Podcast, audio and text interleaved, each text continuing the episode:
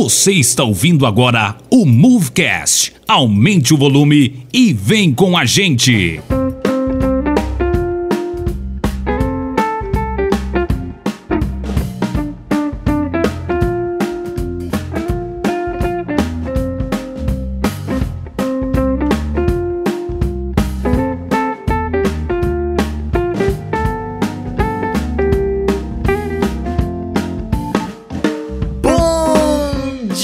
Boa tarde, boa noite. Eu sou o Kennedy e por uma sílaba eu não sou pastor e autor de livro.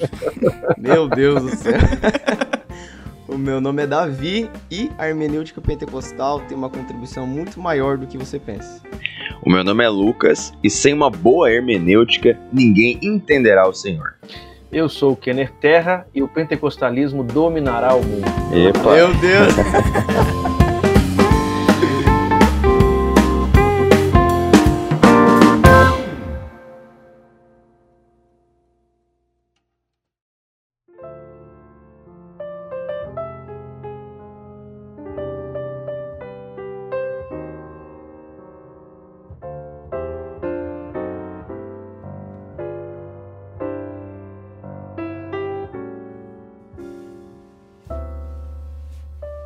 Bom, pessoal, é, a gente começa mais um Moviecast e para esse nosso Moviecast, né, como de praxe, que eu tenho falado, a gente tem convidado, sim, extremamente excelente, né? Um convidado aí que a gente está muito feliz de, de poder conversar e, e eu costumo falar, né, e eu costumo pensar que o podcast é, na verdade, ele é só uma desculpa para a gente falar com, com as pessoas que a gente realmente deseja conversar. Então, é uma alegria a gente ter o pastor Kenner Terra com a gente, né?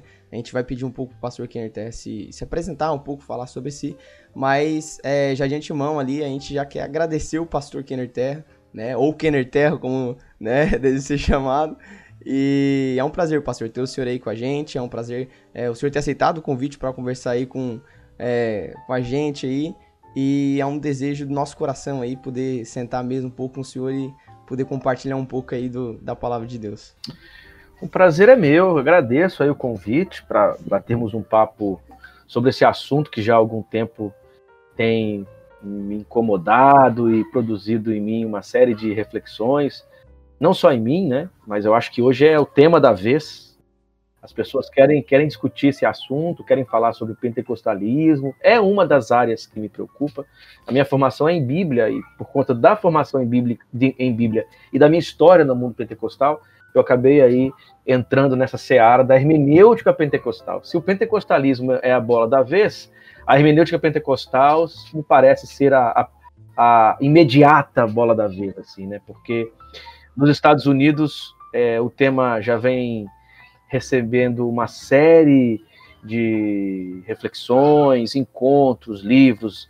Para vocês terem ideia, a revista Pneuma, né, que é a revista oficial lá da Sociedade para os Estudos Pentecostais, fundada por, pelo, pelo grande William Menzies né, e outros, é, tem alguns números só sobre hermenêutica pentecostal, isso da década de 90, 80. Né? E no Brasil, há pouco, esse assunto aterrissou por aqui, muita gente discutindo a respeito, muita gente falando bobagem sobre o tema, Sim. fazendo ataques gratuitos, né? A, a, gostei muito, a revista Obreiro, né? Se não me engano, é assim mesmo que o pessoal do CPD chama. Uhum. Vou até pegar ela aqui. Peraí. Isso aí, a revista Obreiro aprovado, aprovado, o último número foi sobre hermenêutica pentecostal, então é sempre bom falar sobre isso, eu gosto desse tema e acredito que é o, eu acredito que seja o futuro da, da, da, da leitura bíblica, da tradição evangélica brasileira, esse assunto, né? Bom, eu sou, sou o Kenner Terra, eu falo com vocês aqui de Vila Velha. Vila Velha é uma cidade coladinha de Vitória, Vitória é a nossa capital. Uma ponte nos separa, né? Uma ponte separa Vila Velha de Vitória. Eu sou casado com a Marileia, tenho dois filhos, a Beatriz, de 9 anos, e o Roger, de 6 anos. Sou professor na Faculdade Unida de Vitória. Na graduação, trabalho com as áreas bíblicas e no mestrado em Ciências das Religiões, sou responsável pelas disciplinas é, vinculadas a linguagens da religião. Nosso curso, graças a Deus, aprovou este ano o doutorado Então, você que está nos escutando aí, e vocês estão aqui com a gente na sala. Já tem é, desconto, já. Já tem o desconto, que eu não, que não sou eu que dou. Pelo aí menos não pela perde, gente não perde. É, não. Eu, eu não garanto desconto, mas orarei por ele. não, pastor, mas até o pessoal aqui chegando no doutorado, esse desconto já acabou já. Já acabou. Não, faz isso não. Mas tem o mestrado antes, tem o mestrado também é. É, em Ciências das Religiões. É, eu, eu sou formado em teologia, fiz semin... estudei um, um tempo da minha vida ah, no Instituto Bíblico das Assembleias de Deus, o famoso Show. IBAD, do João Colenda. Legal. Fui aluno do João Colenda, fui aluno da Nossa. Doris, fui aluno desses dois, dessas duas grandes personagens, né, dessas duas personalidades da formação teológica brasileira, formação teológica pentecostal brasileira. É, depois mudei e terminei meu, a minha graduação no Seminário Batista do Sul. Fiz o mestrado é, em Ciências da Religião na UMESP, onde também fiz o meu doutorado em Ciências da Religião, orientado pelo professor Paulo Nogueira, que é uma das grandes é, personalidades, né, um dos, dos, maiores pesquisadores em literatura apocalíptica. Estudei Bíblia, minha formação, então, é, no mestrado e doutorado é em Bíblia, especificamente a literatura do Segundo Templo, e o Novo Testamento, né? É, no mestrado, uh, o meu mestrado transformou-se num livro que você pode comprar, está na terceira edição, lá na, na editora Recriar, Os Anjos que Caíram do Céu, que é exatamente uma pesquisa sobre essa tradição apocalíptica e o Novo Testamento, e o doutorado também saiu como livro, que é o Apocalipse de João, Caos Cosmos e o Contra-Discurso Apocalíptico. Então, é, essa foi a, a, minha caminhada.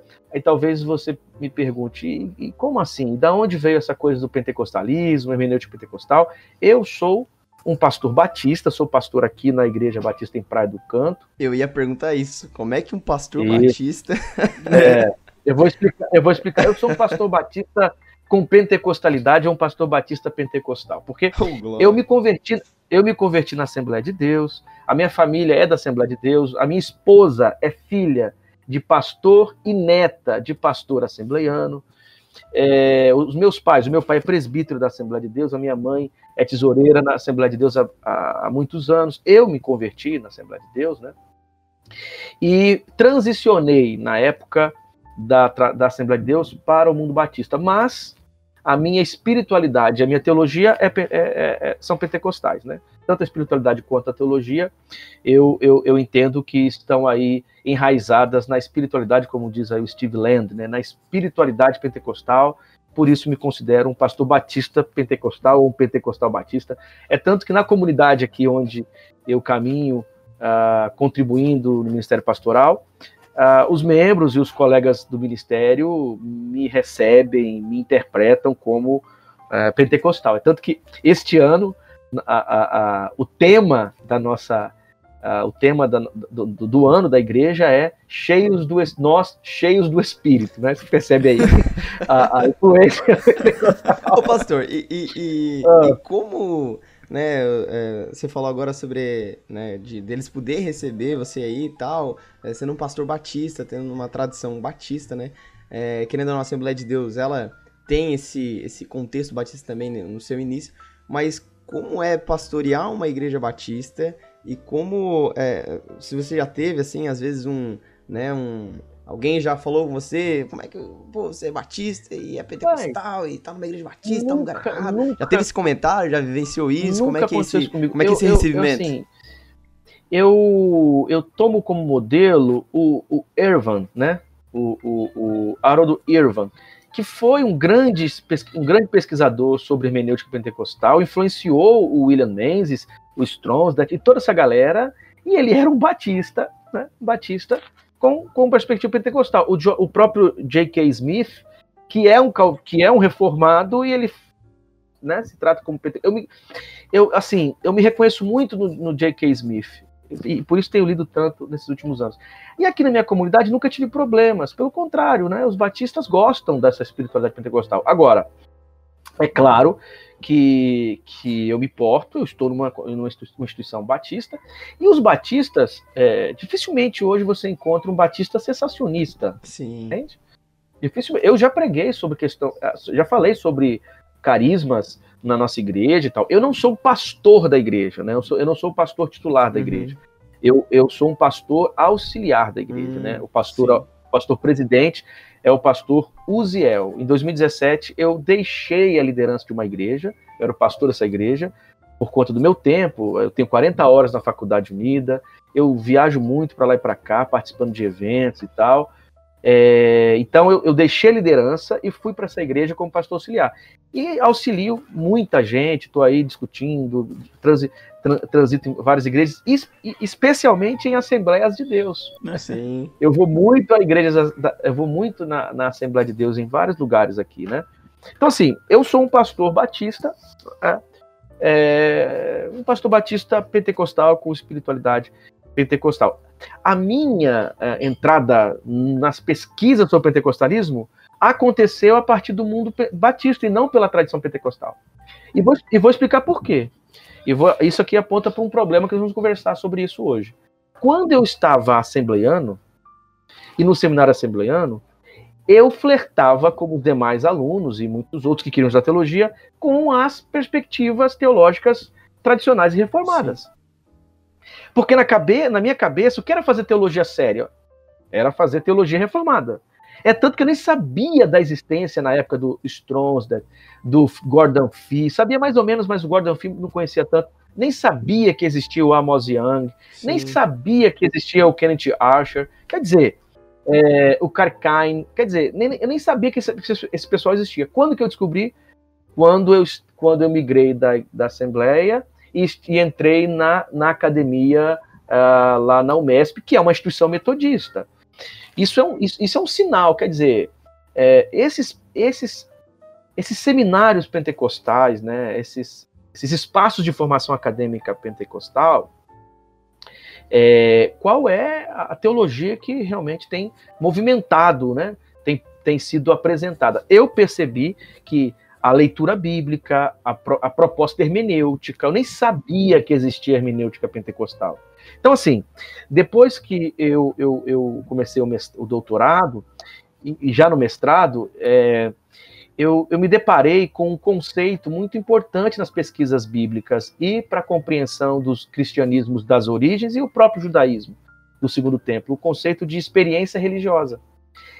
E aponta para uma realidade judaica e cristã eivada das experiências sobrenaturais e carismáticas. Quer dizer, aquela leitura racionalista, mesmo na academia, vem sendo denunciada e criticada porque é, esconde né, esse, esse, esse etos judaico-cristão que, que tem a presença aí das experiências místicas, o misticismo judaico, que é que, tipo assim, que alimenta experiências de visão, sonhos, revelação, glossolalia. Quer dizer, quando eu me deparei com isso, falei, opa, peraí, então o mundo judaico-cristão é mais pentecostal do que eu, eu compreendia.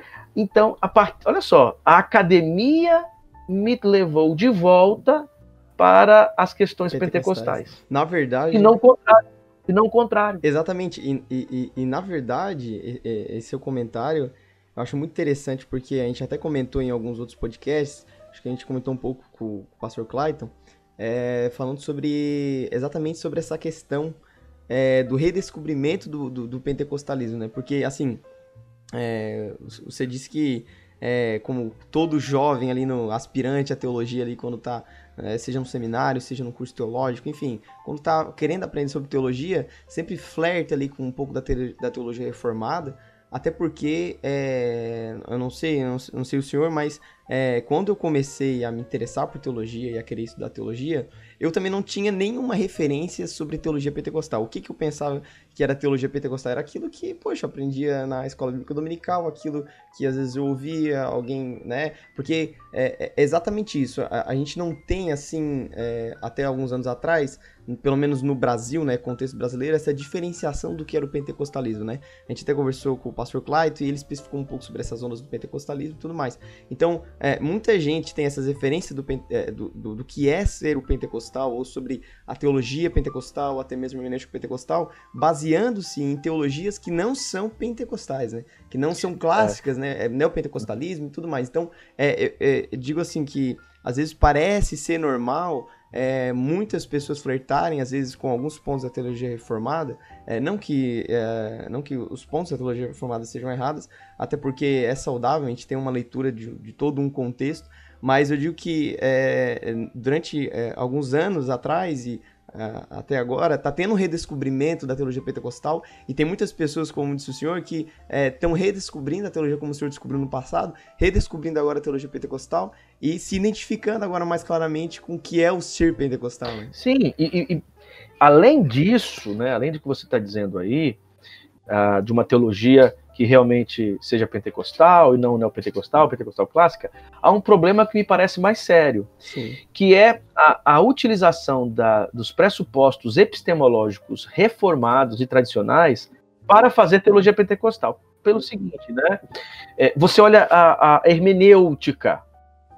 Veja, a hermenêutica, para ser uma hermenêutica pentecostal, ela precisa ter os pressupostos epistemológicos pentecostais como os reformados têm.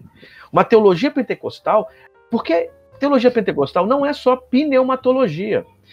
É, é, é, é teologia pentecostal é o discurso, é o discurso sobre Deus e a fé a partir do horizonte pentecostal, a partir da experiência pentecostal. O J.K. Smith, que acabou de publicar, que a Thomas Nelson acabou de publicar um livro ou traduzir um livro, né, uhum. né, dele, pensando em línguas, ele vai ser ainda mais ousado e vai dizer o seguinte: existem pressupostos imaginário ou é, cosmovisão na espiritualidade pentecostal que aponta para uma filosofia tipicamente pentecostal. Não só uma teologia tipicamente. Ele até faz, faz questão diferencial. Olha, eu não estou nem querendo discutir aqui, ele diz, teologia pentecostal, e sim filosofia pentecostal. Um tipo de discurso epistemológico tipicamente pentecostal. Mas para que seja tipicamente pentecostal, não pode se utilizar das ferramentas, não que sejam ruins, estou falando aqui, é questão de identidade Sim. teológica. Não pode se instrumentalizar ou usar acriticamente os pressupostos reformados. O que tem acontecido no Brasil?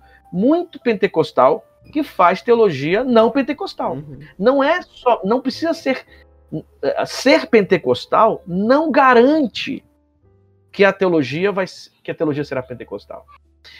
O que garante que a teologia é, será pentecostal, o que garante que esse seminário realmente está propondo uma teologia tipicamente pentecostal, é se eles têm suas bases teórico-metodológicas e epistemológicas a espiritualidade e a experiência pentecostal. Isso é um ponto. Segundo, é que para que haja um diálogo mesmo verdadeiro e não uma, uma espécie de cooptação dos reformados, com os reformados, entre os pentecostais, ou numa mesma mesa pentecostais e reformados, o pentecostal tem que ter uma cadeira.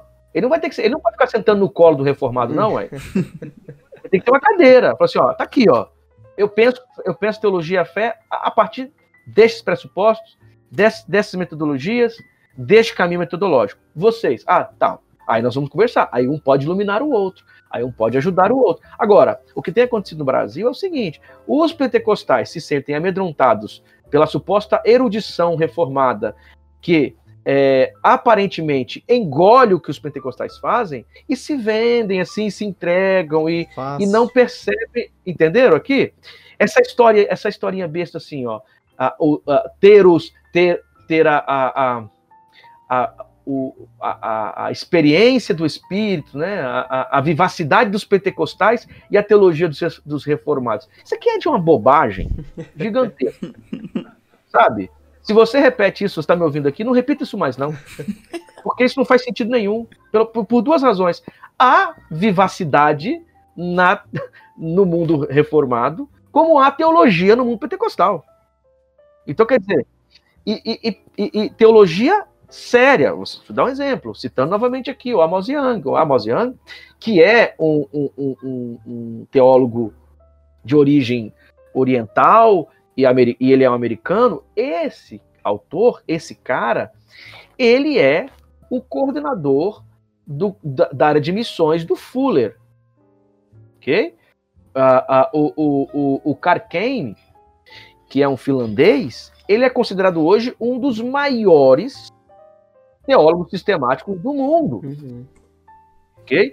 As universidades da, da, da Igreja de Deus em Cristo uh, americanas aí são importantíssimas.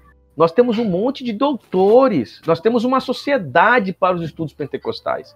Nós temos jornais acadêmicos só de teologia pentecostal, revista Pneuma, é, Jornal para os Estudos Pentecostais, Jornal para os Estudos Pentecostais Europeus. Quer dizer, é, não, não, existe essa história é, de teologia reformada e fervor pentecostal, não. É, é uma teologia fervorosa pentecostal.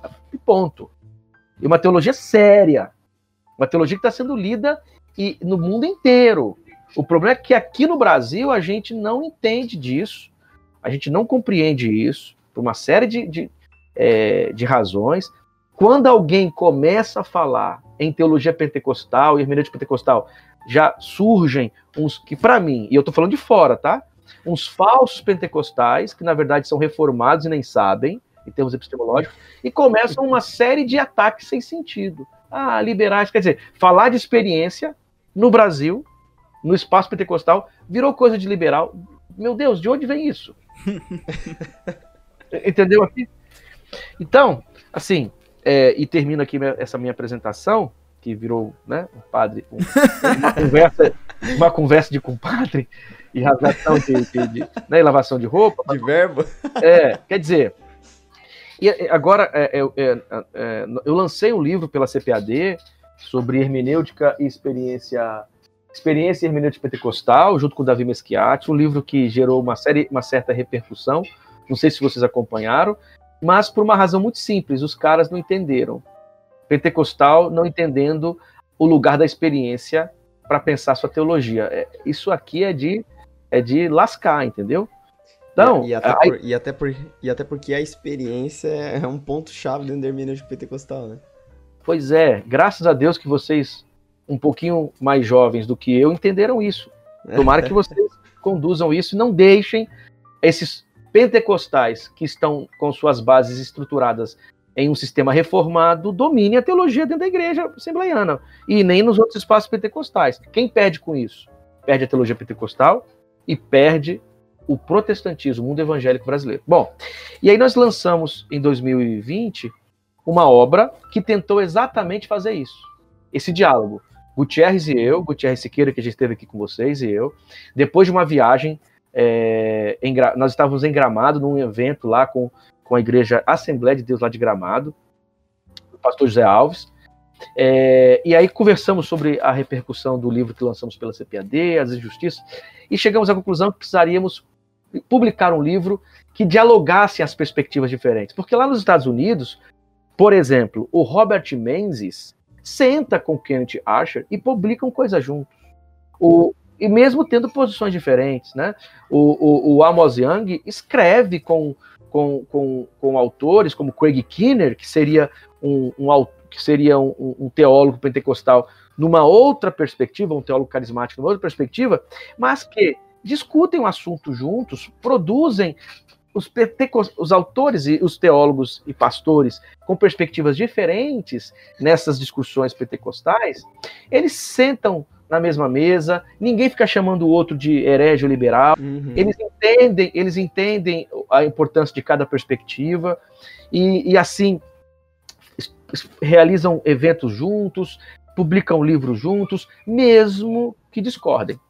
Então, é, é, é, eu e o Gutierrez fizemos isso, né, produzimos uma obra em que ele escreveu uma quantidade de capítulos, eu escrevi uma outra quantidade, esses capítulos dialogam, uh, indicando os pontos comuns, as diferenças, e no final fizemos um, um anexo, né? E nesse anexo convidamos quatro teólogos pentecostais com perspectivas diferentes para discutirem também a hermenêutica pentecostal.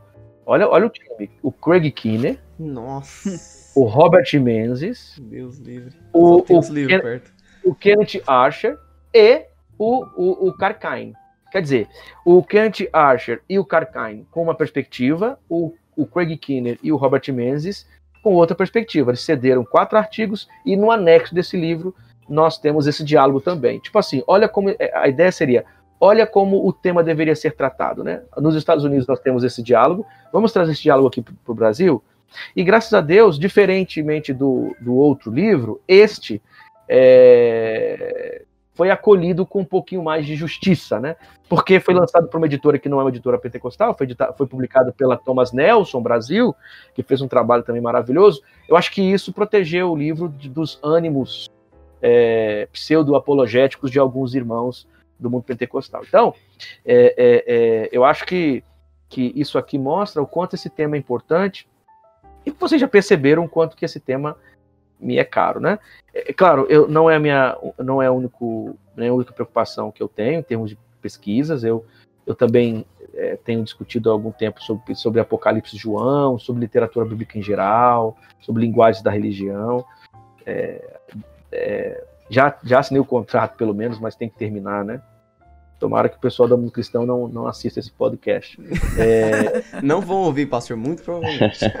é, eu, eu assim, tenho que terminar um livro sobre Apocalipse de João, que será publicado pela Mundo Cristão. Quer dizer, então, essas coisas é, da área de Bíblia, hermenêutica, hermenêutica pentecostal, são aí os temas que mais me envolvem, as coisas que eu costumo é, produzir. Lembrando que eu faço tudo isso com os pés na comunidade de fé, né? Eu, eu, eu, não, eu não acredito que teologia é, se faça distanciados aí, ou se a gente, eu não acredito que seja possível produzir teologia distanciado, desencarnado da experiência da comunidade, das igrejas locais. Então é isso, é um pouco disso aí. Perfeito. Pastor, o senhor fez, a, a meu ver, várias colocações pertinentes né, nessa abordagem inicial, e dentre várias das suas falas, é, uma me chamou a atenção, eu peço que o senhor me corrija se eu interpretei de modo equivocado, mas durante o seu processo de, de formação, de, de, compreensão referente à teologia, você observou a, a, a noção judaica, a experiência judaica como algo talvez mais próximo do pentecostalismo do que aquilo que uh, os reformados defendem. Pelo menos foi meu entendimento, depois o senhor corrige isso se está equivocado. Não seria uh, o, o reformado não estaria submisso a uma ideia ou a uma forma, uma lente uh, aristotélica de interpretação da escritura. Né? Aqui no Ocidente a gente é, é, é, moldado né, pela filosofia grega, pelo direito romano, pela moral judaico-cristã. E aí a noção é, aristotélica da lógica, por exemplo, a, o pensamento judaico, quando fala, por exemplo, de conhecer, carrega uma ideia de relação também, né? E já na perspectiva é, grega, a ideia de conhecimento é uma, uma, uma, descrição mais ligada à racionalidade, a um processo de compreensão e assim por diante. Então, fazendo uma síntese assim, da minha pergunta, né, referente a isso, o, os reformados estariam mais próximos de um pensamento grego e essa teologia pentecostal ela estaria mais próxima de, um, de uma linha mais submissa a um, a um judaísmo uma cultura judaico-cristã? Muito bem. Boa, boa questão. Foi o Lucas que fez, né? Muito boa questão. Bom, é o seguinte, a tradição judaico-cristã, ela é perpassada por experiências estáticas. Os cristianismos das origens e os judaísmos é, dos, do, dos primeiros dois séculos, ou os judaísmos da antiguidade, ou os judaísmos antigos, eles ah, representam experiências religiosas perpassadas por êxtase, glossolalia, não é? Visões, sonhos, viagem além mundo. É, é, é, é nessa compreensão de mundo que os judaísmos e, o, e, os cristianismos se estabelecem. Então, o primeiro século, o segundo século, né, esses dois séculos, pelo menos aí, é, em torno do, dos quais o Novo Testamento surge, se estabelecem aí os movimentos cristãos, não é um mundo que é interpretado de maneira racionalista, obviamente, né? É um mundo aberto ao sobrenatural, é um mundo aberto para as experiências pneumáticas, carismáticas. Então, o cristianismo das origens é um movimento marcado por essas experiências. É tanto que quando lemos lá profecia, glossolalia, não, não é possível, à luz do contexto do judaísmo, inclusive, pressupor que sejam é, falas compreensíveis, alguma língua, alguma língua ensinável, né? latim, hebraico, garítico. Não, é uma expressão estática. Você tem exemplos de êxtase é, dessa, dessa natureza no Novo Testamento e no judaísmo. O exemplo é o próprio Pedro, né? Em Atos 10, 11, depois em 15, que, é, que são os textos onde encontramos a narrativa da experiência dele com Cornélio. Quer dizer, ele, ele, ele diz que em êxtase teve uma visão de um pano descendo com, com vários tipos de comida, etc. Ele repetiu essa história e enfatizou que foi em êxtase. Ou seja, a, a própria literatura paulina, a, e não precisaria ficar só aqui no Novo Testamento, a tradição patrística, na patrística também nós temos uma diversidade de experiências é, que nós poderíamos chamar de experiências carismáticas. Bom, a tradição reformada ela é muito ligada ao racionalismo moderno.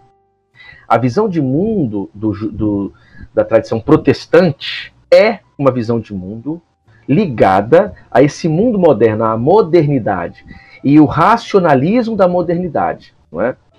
o, o, o pentecostalismo surge neste contexto da modernidade, mas rompe, por conta das suas práticas e das suas experiências, rompe com esse, com esse racionalismo. Porque no racionalismo, a ideia, do, da, a ideia de que o mundo é é, essa, esse, é esse movimento natural que pode ser compreendido com categorias racionais, não uhum. cabe à experiência pentecostal, porque na experiência pentecostal o mundo é, está para além da, do funcionamento natural. Porque a, o que é o natural para o pentecostalismo, não é? como diria J.K. Smith, essa natureza na perspectiva pentecostal, ela é aberta, ela tem espaço, ela permite as expressões sobrenaturais. Então, de alguma maneira, o, os pressupostos, a visão de mundo do, juda, do, uh, do, do cristianismo, ou do protestantismo, ou da tradição reformada, é uma visão de mundo dependente deste racionalismo moderno. O cessacionismo tanto o cessacionismo quanto, quanto o criticismo e a teologia liberal, esses dois, esses dois movimentos estão ligados ao racionalismo moderno. Né? O pentecostalismo é uma terceira via, como o próprio é, Amos Young explica. É uma terceira via, porque ele, ele, ele não, ele não, ele, ele critica esse fundamentalismo cessacionista, mas também critica o historicismo é, ou o criticismo liberal. Então, o pentecostalismo surge como movimento que, na prática, ah, faz uma, uma, uma crítica a essa visão de mundo naturalista e racionalista, porque, na perspectiva pentecostal, o mundo é aberto para forças e expressões do espírito sobrenaturais. E mais, a tradição pentecostal vai dizer que a, as mesmas experiências vividas pelos pelos discípulos no, no, nos primeiros séculos é reexperienciada agora. Quer dizer, a ideia do, de uma, um conceito aqui muito, muito importante para a história do pentecostalismo, é o restauracionismo.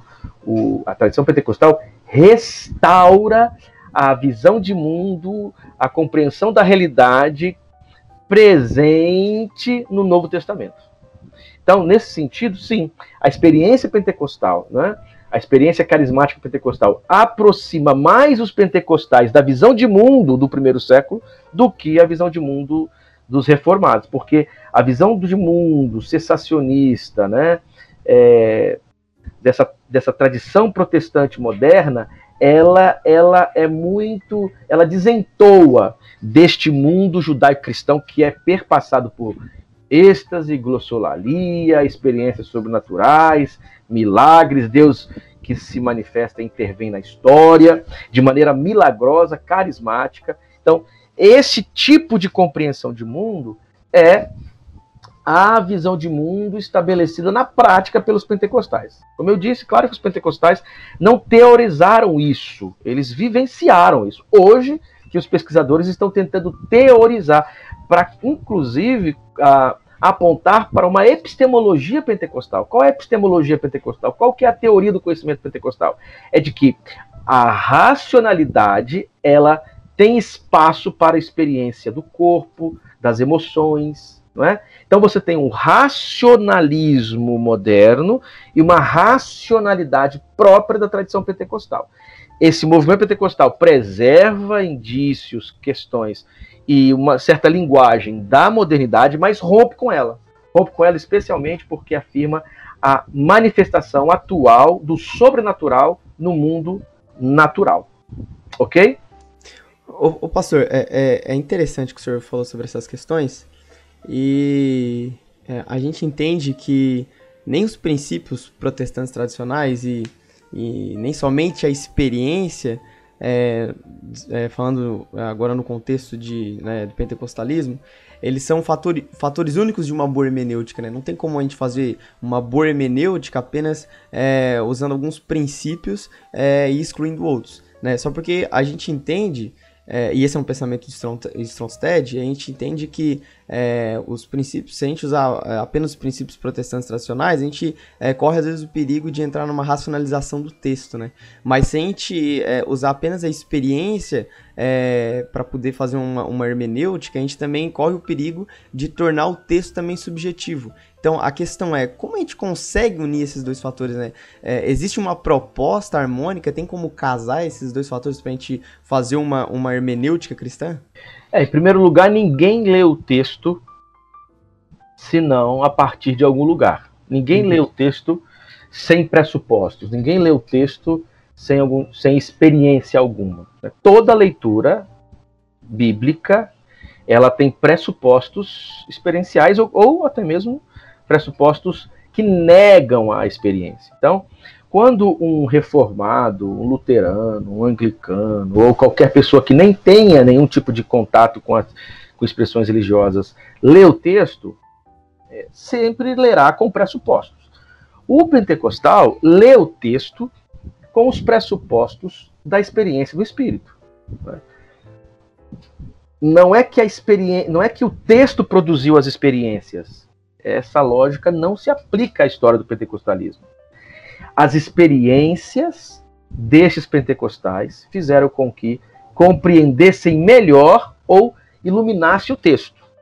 O próprio Clark Pinnock, que vocês é, conhecem, né, citado pelo, pelo Roger Stromstedt, Stromstedt é, ele, ele, ele, ele dirá o seguinte: em que sentido os pentecostais leram melhor Atos dos Apóstolos? Porque aplicaram melhor o método histórico gramatical? Não. O Roger Stronstadt dirá não, não. Não é porque eles aplicaram melhor o método histórico gramatical, mas porque a experiência dos pentecostais, experiência válida que ele diz ainda, iluminou o texto. Os pentecostais olham para o texto quando fala de milagres, de glossolalia, profecia, revelação, e entendem como expressões sobrenaturais, porque a experiência do pentecostal ilumina isso. Né? Porque os pentecostais têm essas mesmas experiências. Então, quer dizer, em primeiro lugar, ninguém lê a Bíblia sem nenhum tipo de horizonte experiencial. A diferença é que os pentecostais leem essa Bíblia a partir da experiência carismática. É, a experiência carismática precede a leitura do texto. Em que sentido? o texto está fechado. Quando o pentecostal abre a Bíblia e lê, essa experiência pentecostal está nele, essa experiência carismática ele já vivenciou. E não é uma leitura individual, subjetiva, é uma leitura comunitária, porque esse texto que ele lê, ele lê a partir das experiências coletivas, a partir das, das, da teologia pentecostal na qual ele está, a partir da comunidade pentecostal onde ele habita, onde ele vive, onde ele experiencia a, a, a, a sua relação com o Espírito, onde ele, onde ele é, é, é é, vivencia a liturgia pentecostal. Então, esse leitor pentecostal não é um leitor ah, é, individual, simplesmente, né? não, é um, não é uma pessoa livre, é, é como se ele sozinho estivesse lendo esse texto. Ele lê esse texto sempre em comunidade. Isso é típico da leitura pentecostal. E, naturalmente, essa leitura, que é precedida pela experiência, a experiência precede a leitura, agora vai para o texto e o texto ilumina essa experiência. Então não é que, o, que a experiência esteja acima do texto.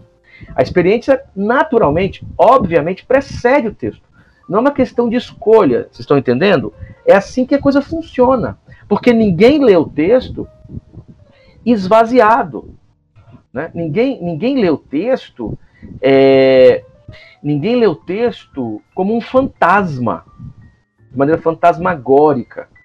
Todos nós lemos o texto a partir de algum lugar das nossas compreensões, da nossa tradição, da teologia que nos habita e etc.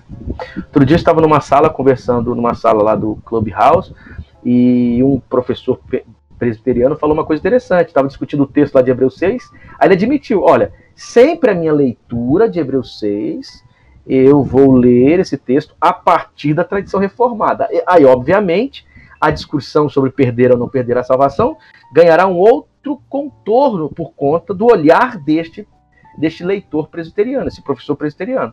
Ele aqui admitiu uma coisa óbvia, que às vezes as pessoas não gostam de admitir. A tradição na qual estou influencia a maneira como eu leio o texto. Então, isso não é uma escolha, esse é primeiro lugar, não é uma escolha. O pentecostal, então, tem os seus pressupostos. Quais são os pressupostos pentecostais? A experiência carismática no Espírito que o Espírito age hoje também, que os dons não foram limitados aos apóstolos, né? que os dons não significam expressões racionais ou naturais, não são falas normais, são falas em êxtase. Glossolalia não é uma língua conhecida, glossolalia é uma experiência mística espiritual. É, profecia não é pregação da palavra só, profecia para o pentecostal é uma expressão é, carismática, sobrenatural, que possibilita uma, um acesso a, a saberes misteriosos, ocultos, profundos. Né? Quando alguém fala em curar lá no Novo Testamento, é curar mesmo. Não é metáfora, não é uma expressão só dos apóstolos. É uma realidade que acontece hoje.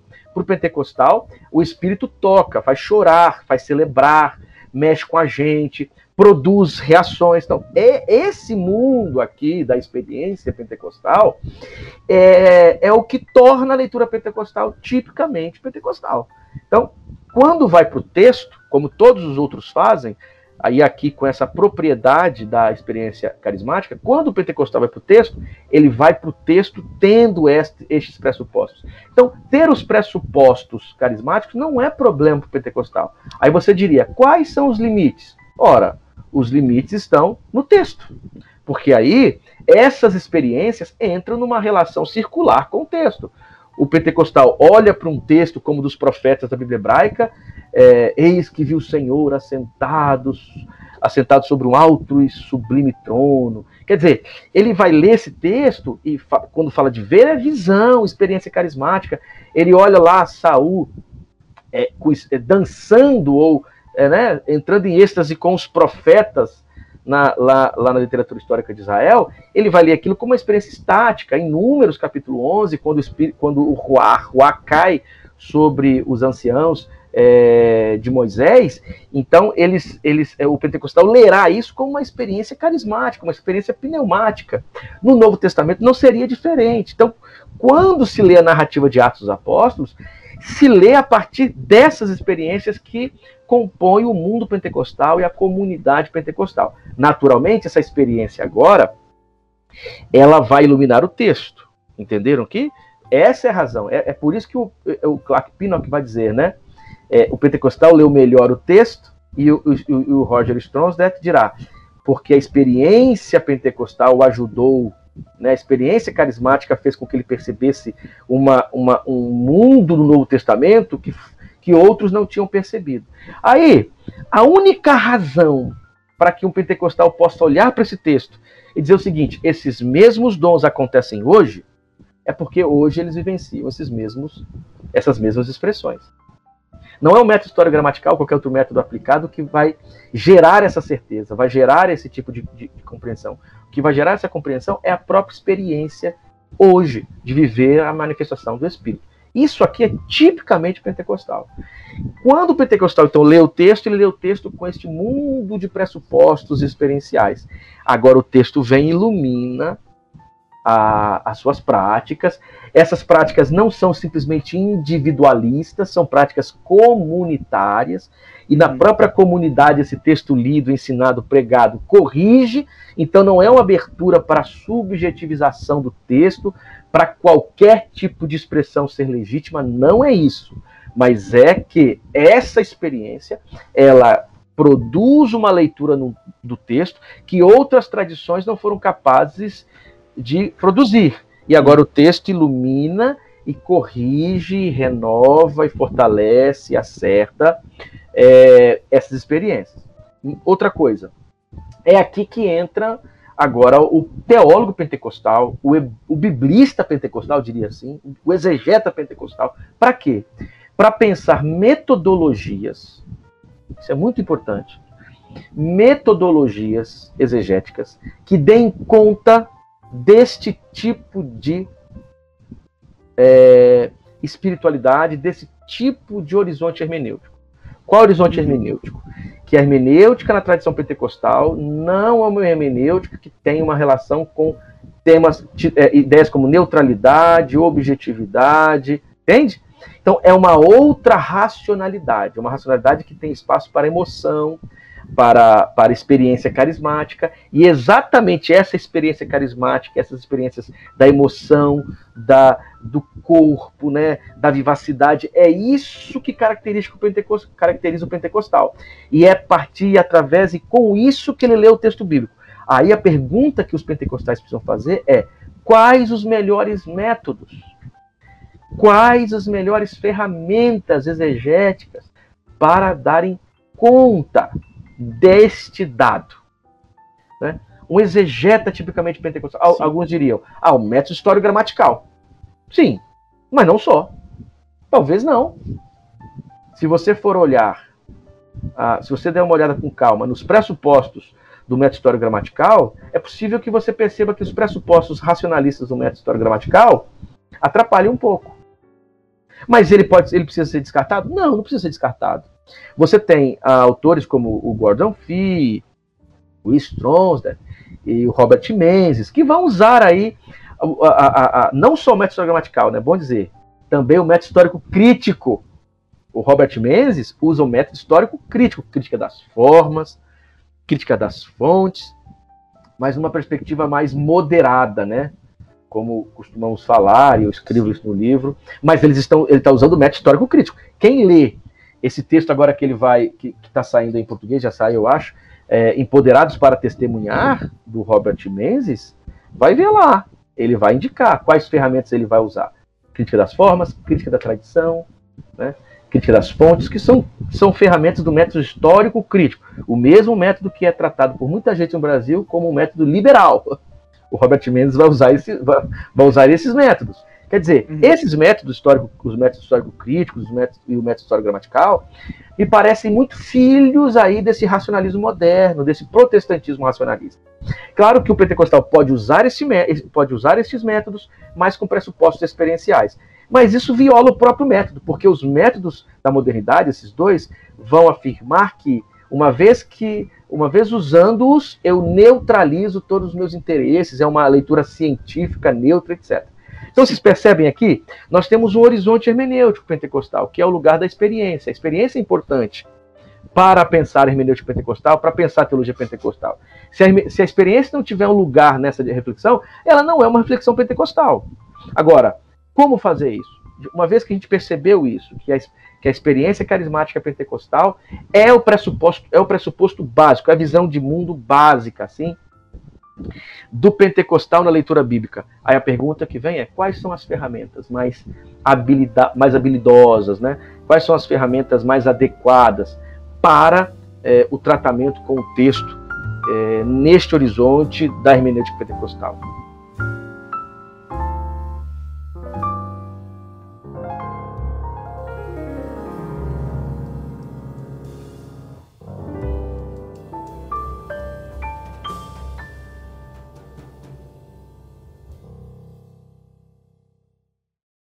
Bom, pessoal, é, aqui a gente finaliza a primeira parte da nossa conversa com, com o pastor Kenner Terra. A gente ainda tem muito mais assunto com ele, mas para que o podcast não ficasse tão longo, a gente preferiu dividir em duas partes a nossa conversa com o pastor Kenner. Então, aguarde aí a próxima semana que você vai poder é, ouvir a continuação desse bate-papo aí. Fique com Deus e que Deus te abençoe.